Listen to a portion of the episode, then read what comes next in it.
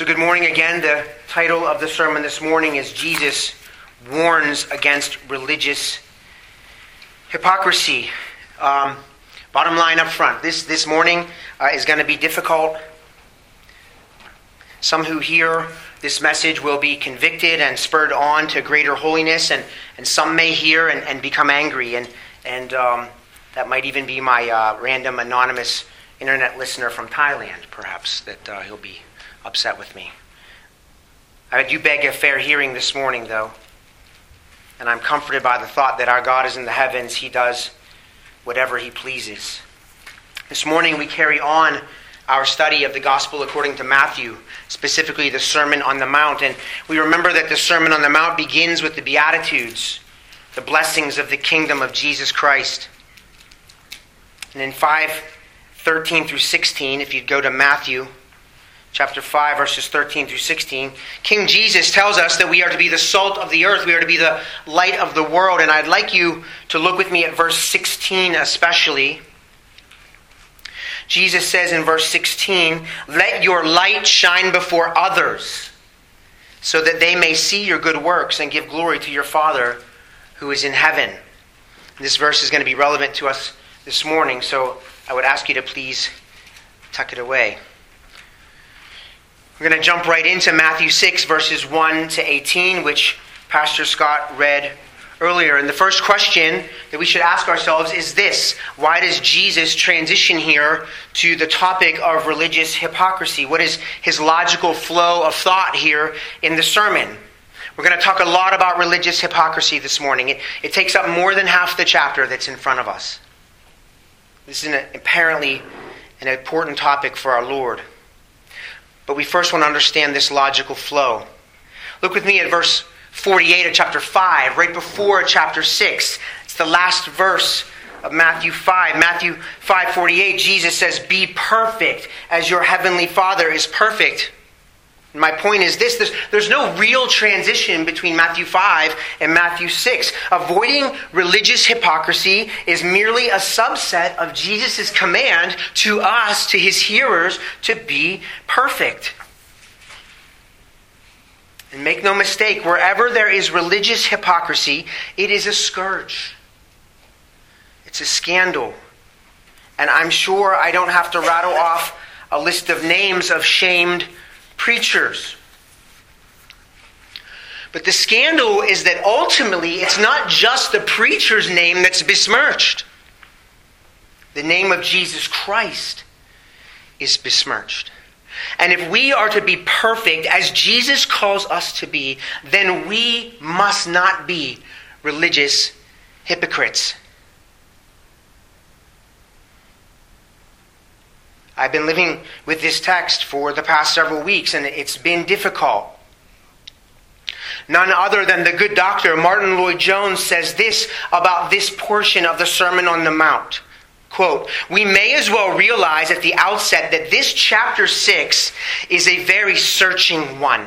Indeed, we can go further and say that it is a very painful one. I sometimes think that it is one of the most uncomfortable chapters to read in the entire scriptures. It probes and examines and holds a mirror up before us, and it will not allow us to escape. There is no chapter which is more calculated to promote self humbling and humiliation than this particular one. But thank God for it. The Christian should always be anxious to know himself. End quote. Second, Jesus is continuing his indictment here of the Jewish religious leadership of his day. We've already talked about this in our study in Matthew. Pastor Scott mentioned this briefly last week this idea that Jesus is on a collision course with the Jewish religious leaders. For more on this, you can go back and listen to my sermon from February 28th of this year. But just as a preview to the text, look with me in chapter 6, Matthew chapter 6, verse 2. Matthew 6, verse 2, Jesus says, When you give to the needy, sound no trumpet before you, as the hypocrites do in the synagogues and in the streets, that they may be praised by others. Truly, I say to you, they have received their reward. Verse 5, Jesus says this And when you pray, you must not be like the hypocrites, for they love to stand and pray in the synagogues and at the street corners, that they may be seen by others. Truly, I say to you, they have received their reward. The synagogues, of course, were the places where the Jews would go on the Sabbath day to worship. And Jesus, being a Jew, was very familiar with the activities that took place in the synagogues. And so, having seen the hypocrisy of the Jewish religious leadership with his own eyes, Jesus now sets out to condemn it. Finally, Jesus also is expanding his view to indict all religious hypocrisy. Look with me at verse 7. Jesus says, And when you pray, do not heap up empty phrases as the Gentiles do, for they think that they will be heard for their many words.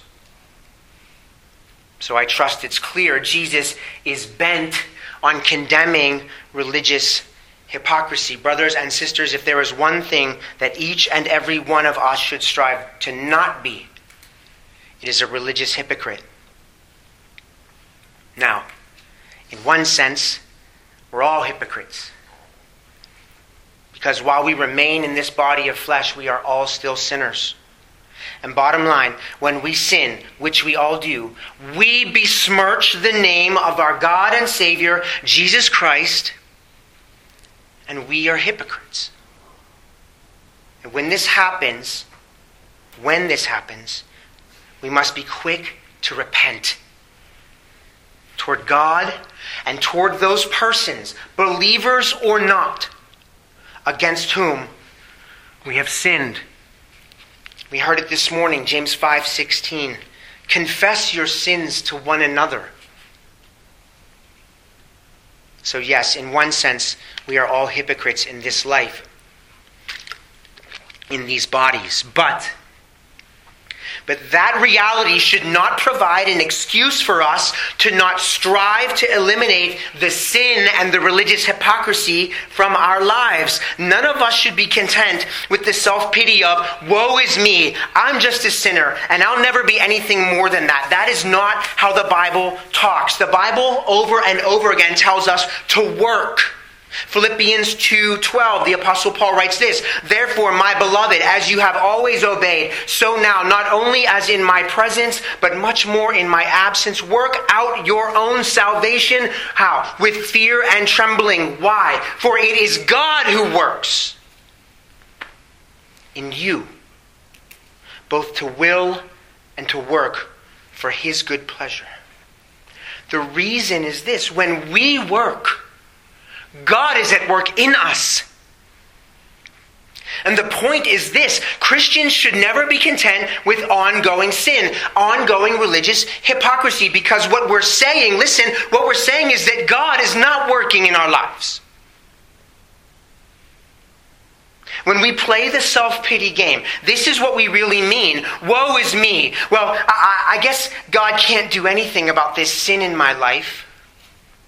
Is that your story? That God's sanctifying arm is too short to reach into your dross laden heart to provide cleansing?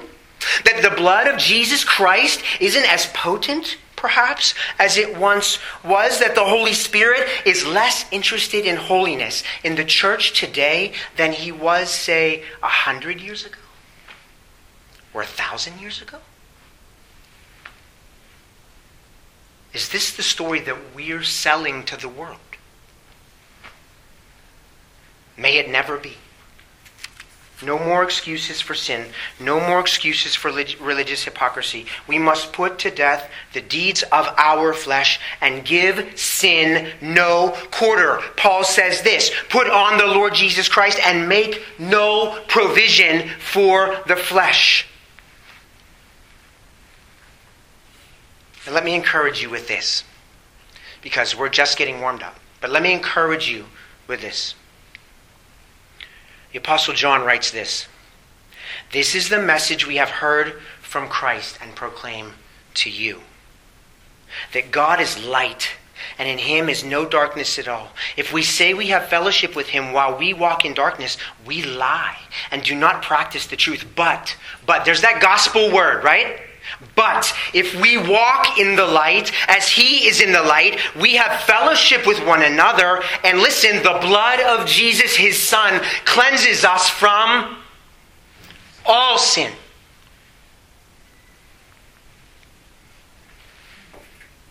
God, we pray that you would give us grace to work and that you would do a work in us this morning.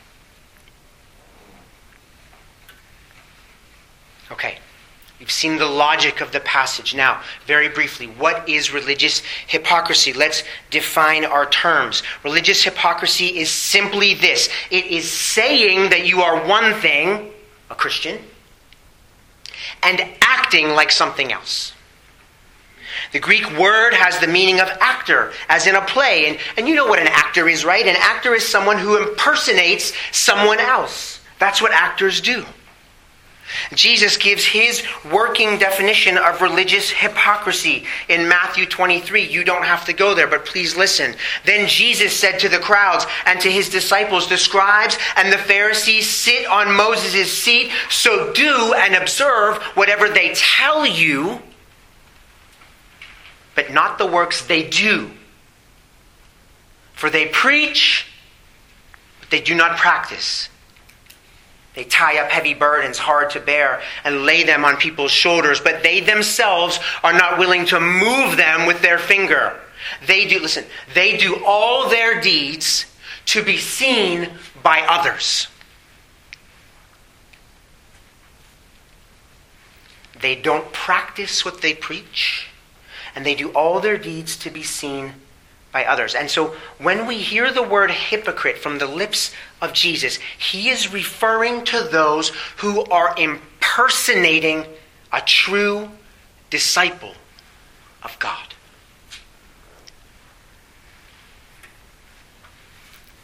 Matthew 6, let's dive in. Verse 1. The Lord Jesus says, Beware of practicing your righteousness before other people in order to be seen by them, for then you will have no reward from your Father who is in heaven. This warning, and it is a warning, it's the first word. This is the thesis statement of the entire discussion on religious hypocrisy. And the key to understanding this statement is found in the phrase, in order to be seen by them. Now, just a few moments ago, I asked you to tuck away a verse from Matthew 5, verse 16. Matthew 5, 16. Look at it, if you will. Jesus says, Let your light shine before others so that they may see your good works and give glory to your Father who is in heaven. So at first, this sounds like a contradiction. Matthew 6, 1. Look at it. Beware of practicing your righteousness before other people. Matthew 5:16. Let your light shine before others. How do we reconcile these seemingly contradictory statements? Well, I'll tell you, they don't need to be reconciled. Because the key, the key lies not in the actions themselves. And the key doesn't even lie in those who are watching the actions. The key is in the motivation behind the actions. And the motivations could not be any different. Now listen again closely. Matthew 5 16. Jesus says, Let your light shine before others so that they may see your good works and give glory to your Father who is in heaven. Matthew 6 1. Beware of practicing your righteousness before other people in order to be seen by them. For then you will have no reward from your Father who is in heaven. I trust you see the difference in motivation. The issue is this when you do acts of righteousness, and we should, we should do as many as we can. We should be spending our time, our talent, and our treasure in acts of righteousness. But here's the question when you do acts of righteousness, whom, friend, do you want the recipient of those acts to see? Do you want them to see you or do you want them to see God? One theologian has said this that the greatest moral challenge in the entire universe is to do good deeds and to have others give glory to God and not to you. So, quick boots on the ground example. Let's lighten it up for a moment.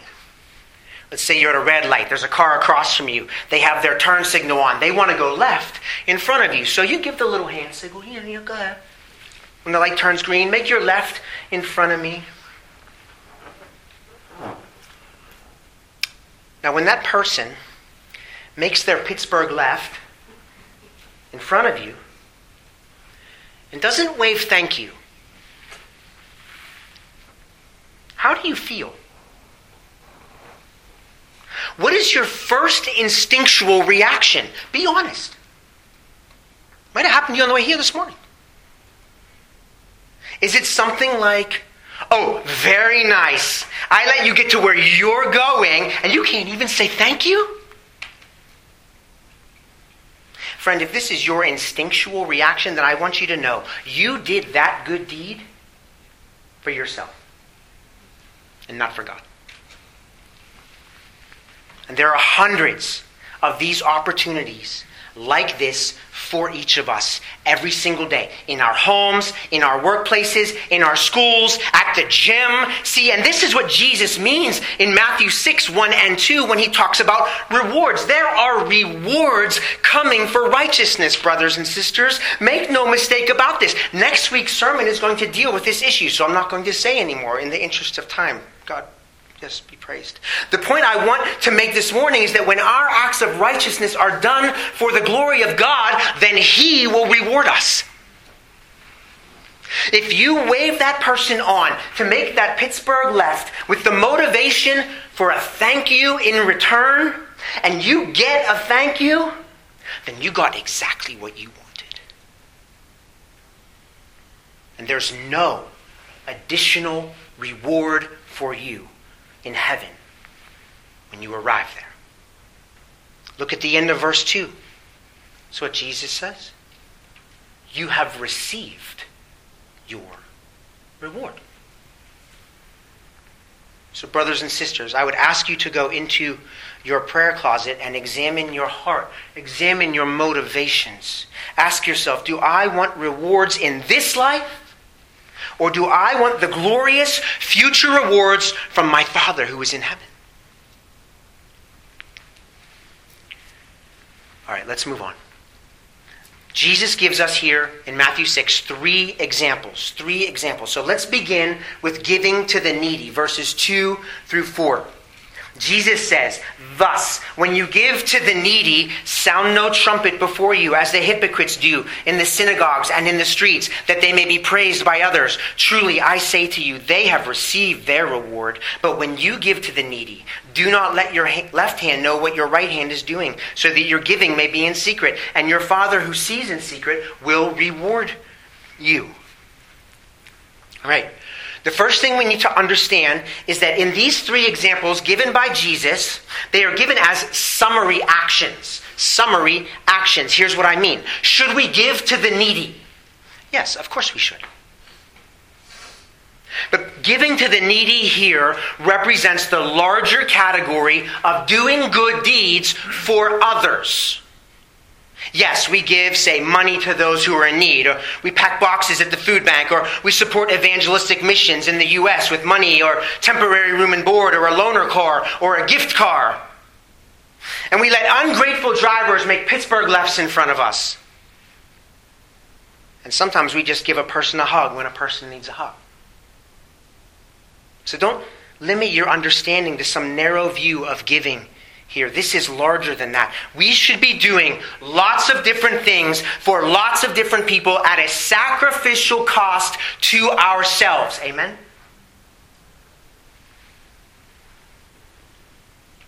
Jesus is not telling us exactly what to do, but he's primarily concerned with how we do all of these things. And how does Jesus say we should do these good deeds in the world? Look at Verse 2 Quietly. Sound no trumpet before you. Why not? Because that's what the hypocrites do, that they may be praised by others. Verse 3 unconsciously. Do not let your left hand know what your right hand is doing. Have you ever tried to let, pat your head and, and rub your belly? Like, I'm not really good at it. The right hand is moving and doing its thing, and it doesn't even know. It's not even thinking about what the left hand is doing. That, that's what I mean by unconsciously, not thinking. Friends, we should be so accustomed to doing good deeds for others that we do them without even thinking about them.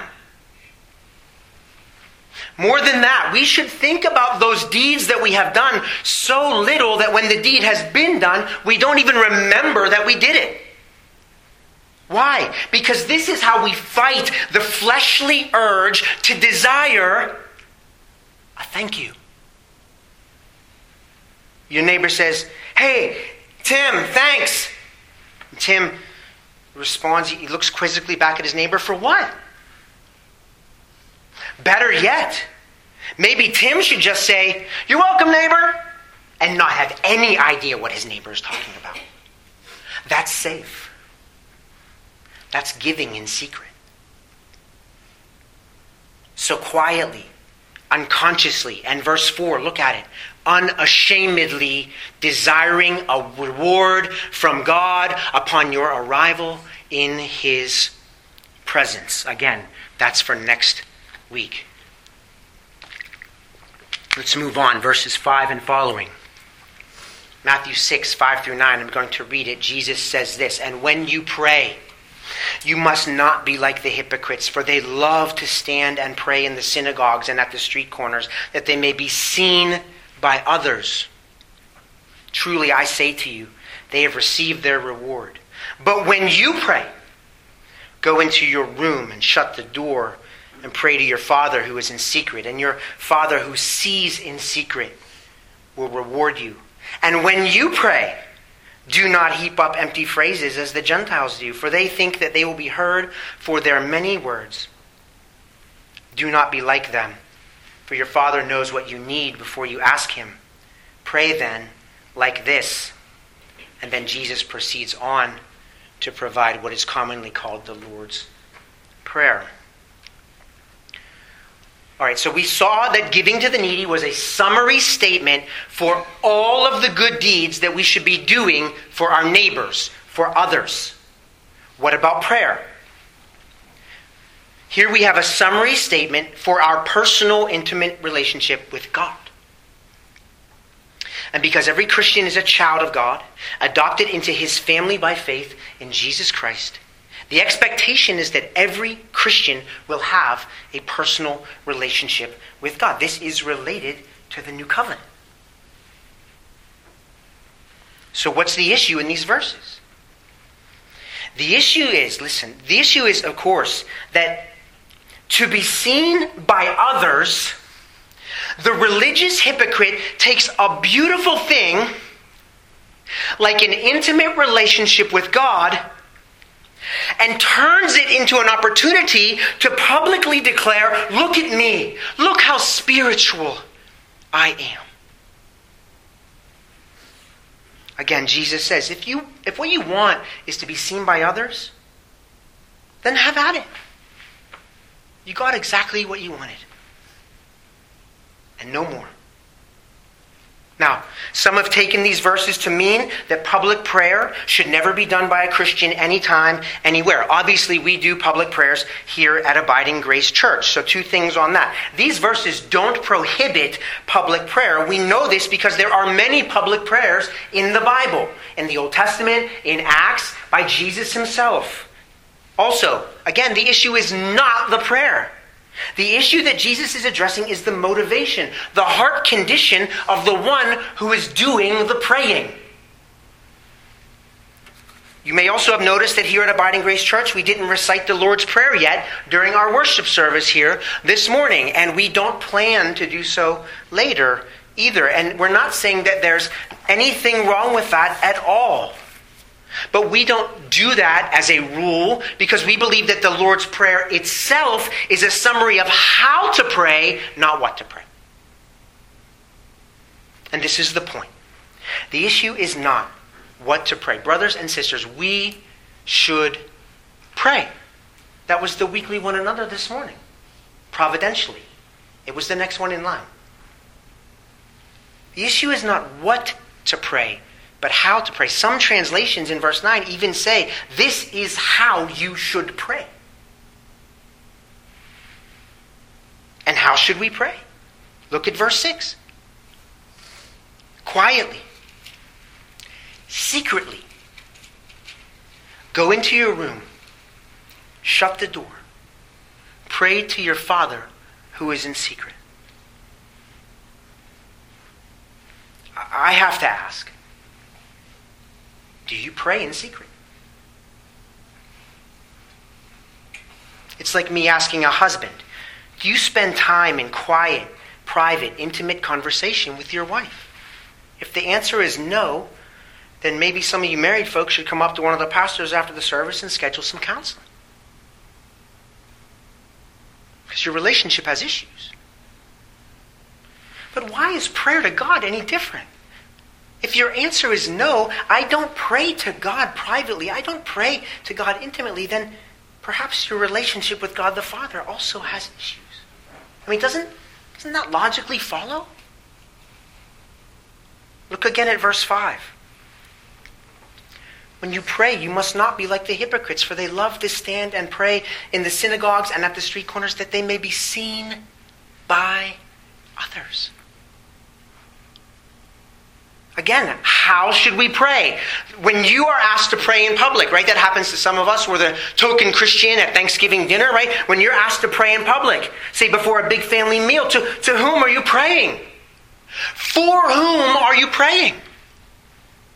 Are you praying to impress the people around the table? Look at verse 7. When you pray, do not heap up empty phrases as the Gentiles do, for they think that they will be heard because of their many words. You know, one thing that strikes me about the Lord's Prayer here in Matthew 6 is how simple, how short, how profound it is. And I'm not saying there aren't times when we should pray long.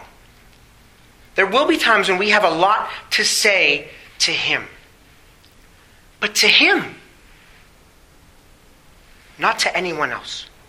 And, and not in empty phrases. Some translations say vain repetitions, right? I mean, it would be silly for me to go out to an intimate dinner with Jen and just sit there all night. Baby, I love you, I love you, you know I love you, oh gosh, Jen, I love you. I love you. At some point, she would say, enough already, just tell me about your day.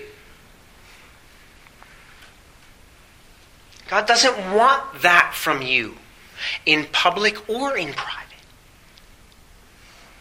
He knows who we are. He knows us so well that he even knows what we need before we ask him. Verse 8. So, brothers and sisters, just keep it real. Now, it's time to widen our aperture a bit. I say again that in the context of Matthew 6, prayer is just a summary, stand in term for our religious activities toward God. I have to ask you when you sing, who are you singing for? Who are you singing to? I have to ask because Jesus asks. Are you singing to be heard by others? And if you are, then you've received your reward. Do you sing to God in secret? How about when you come through the church door? Do you want to be seen? Making sure everyone notices you got your Bible under your arm. Jesus says, You got it. The question is do you read and reread these letters that your God has written for you? Third category fasting, verses 16 through 18. Please go there. Jesus says, when you fast, do not look gloomy like the hypocrites, for they disfigure their faces, that their fasting may be seen by others. Truly, I say to you, they have received their reward. But when you fast, Anoint your head and wash your face, that your fasting may not be seen by others, but by your Father who is in secret. And your Father who sees in secret will reward you. Here, fasting is a summary term related to our personal discipline. Think of it this way giving to the needy is how we deal with others. Prayer is how we deal with God, and fasting summarizes how we deal with ourselves, our bodies. Look at verse 16. What is the main issue? The main issue is not the what, but the how and the why. How should our discipline look? Verse 16. In a word, normal. Not gloomy.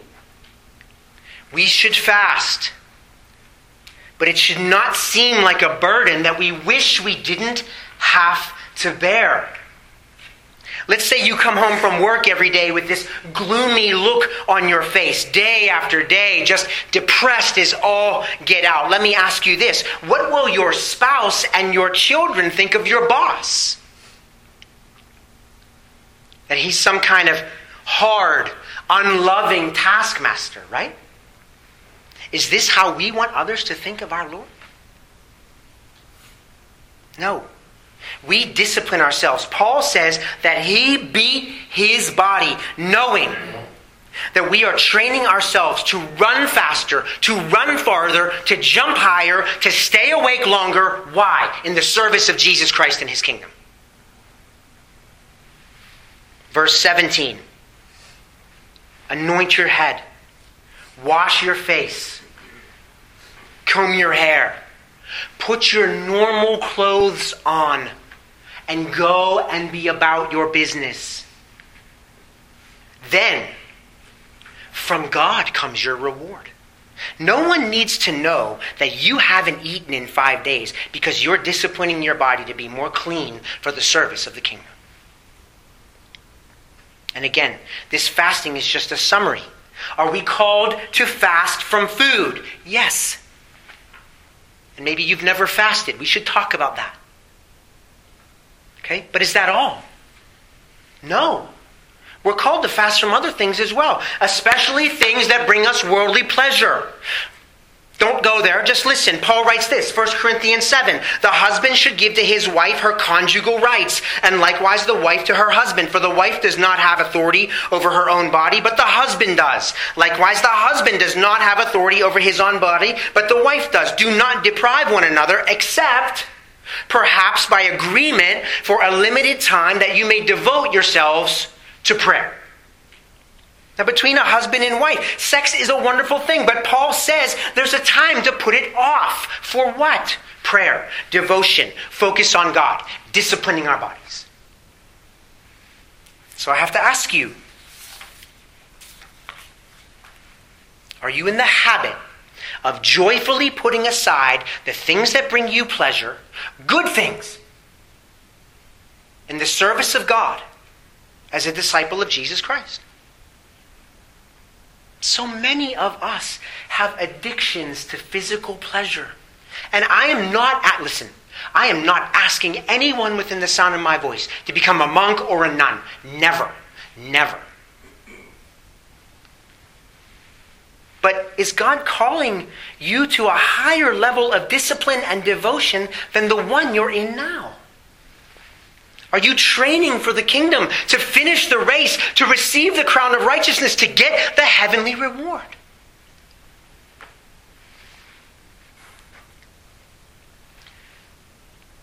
Look, I know this sounds hard and maybe even harsh because I am a fallen, fall- fallible conduit. I get it.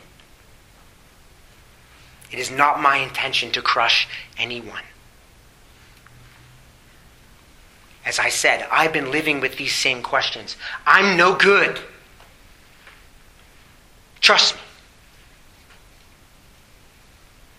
But I want you to ask yourself these questions because even during our silent confession time, just a little later, I want us to ask these questions. Please listen, because I want the sin to be rooted out of our lives. Because I want us to be perfect, even as our Heavenly Father is perfect. Because I want us all to be storing up rewards in heaven. because our hearts are deceptively wicked above all things. Who can know that? Because I want us to be a peculiar people in the midst of a godless culture. Because ultimately, I want the name of Jesus to be magnified and glorified in our midst.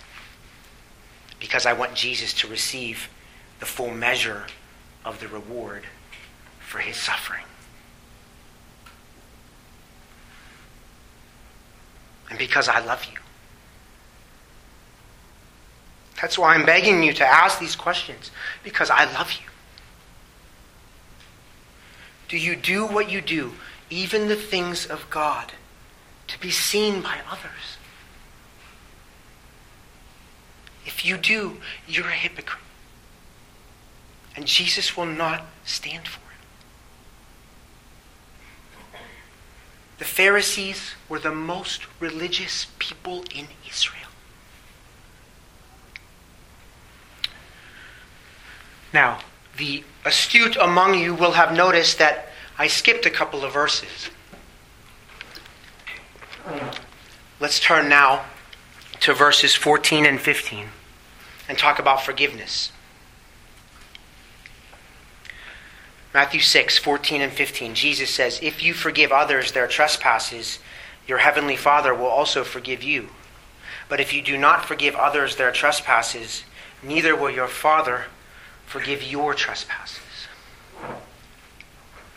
A couple of things about these verses. First, they don't fit the pattern of the other sources of religious hypocrisy, do they? For giving to the needy and praying and fasting, Jesus gives us this pattern of when you give, when you pray, when you fast, don't be like the hypocrites. Instead, do this. That's the pattern that Jesus has given us, but not here. Not here. In fact, Jesus' warning here in these two verses, and make no mistake, it is a warning. Jesus' warning here is even sharper I think. Look at the verses yourself. I simply don't see any wiggle room there.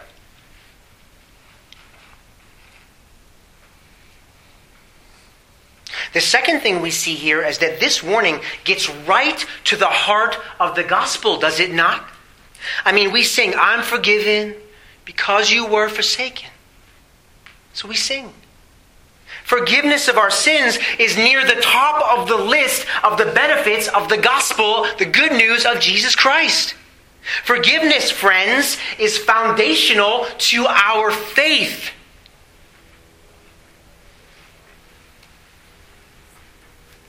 Quick aside, please, if you have your Bible in front of you, turn to 1 Corinthians 13.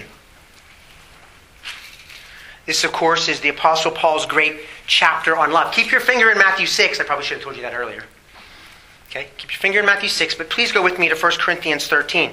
If you have, if you have an ESV, an English Standard Version on your lap or on your phone, then here is what you read there in verse 5, 1 Corinthians 13:5 it says love is not rude. It does not insist on its own way. It is not irritable or resentful.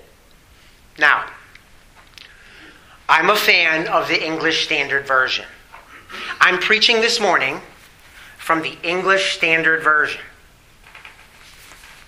But i have to tell you at the end of verse 5 there and there's no other way to say this that word resentful at the end of verse 5, look at it. It's a horrible translation. I checked more than a dozen different translations, and except for the King James Version, and there's a reason why the King James has it, okay? But except for the King James Version, the translations say something like, Love keeps no record of wrongs. Love keeps no record of being wronged. The New American Standard Version, which I commend to you for study, says, Love does not keep an account of a wrong suffered. These are way more correct translations because the Greek word here in verse 5 is logizomai. Logizomai. It means to credit or to impute or to put into one's account. It's the same word, it's the same Greek word that is used when we talk about our sins being transferred or credited to or imputed to Jesus, our Savior, on the cross. Same word. And the commentaries, by the way, back me up on this. What's the point? The point is this Paul tells us that love, true love, does not keep a record. It does not keep a ledger of wrongs that others have done against us. Now, back to Matthew 6. Verses 14 and 15. Jesus says, if you don't forgive other people their sins against you, then you will not be forgiven yourself. Let me, let me say it another way. Jesus says, if you keep a ledger of sins committed against you, then I will keep a ledger of the sins you've committed against me.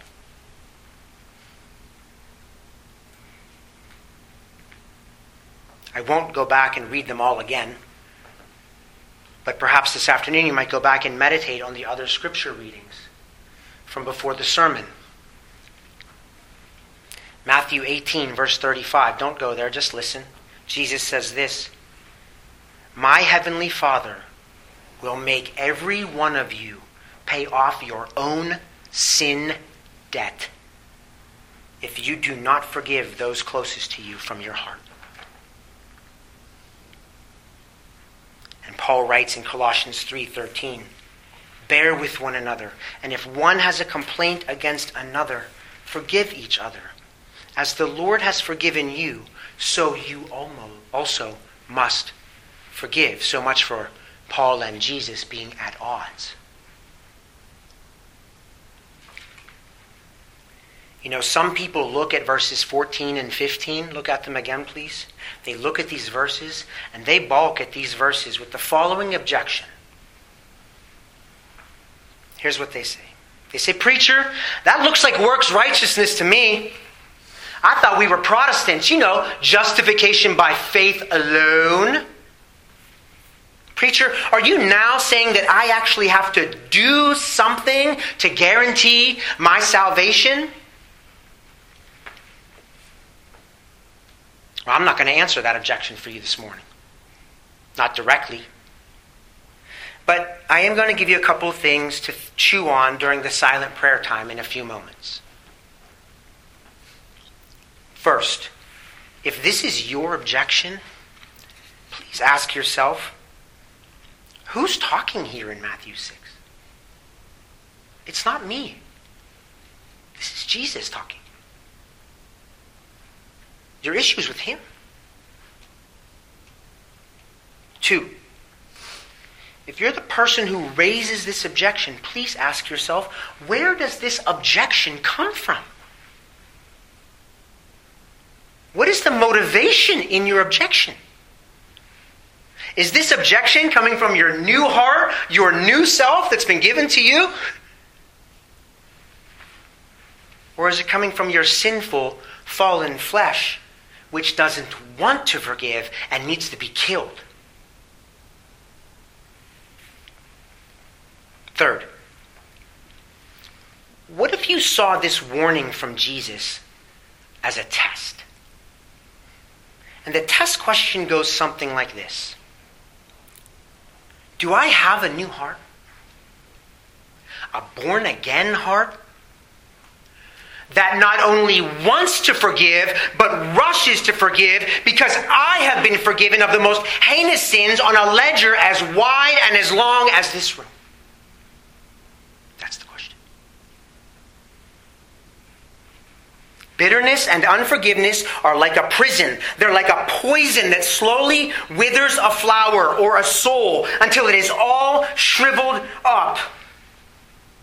But like that first drop of summer rain on that dry petal, new life and healing and freedom and forgiveness can blossom by the grace of God. And if the Son of God sets you free, you shall be free indeed.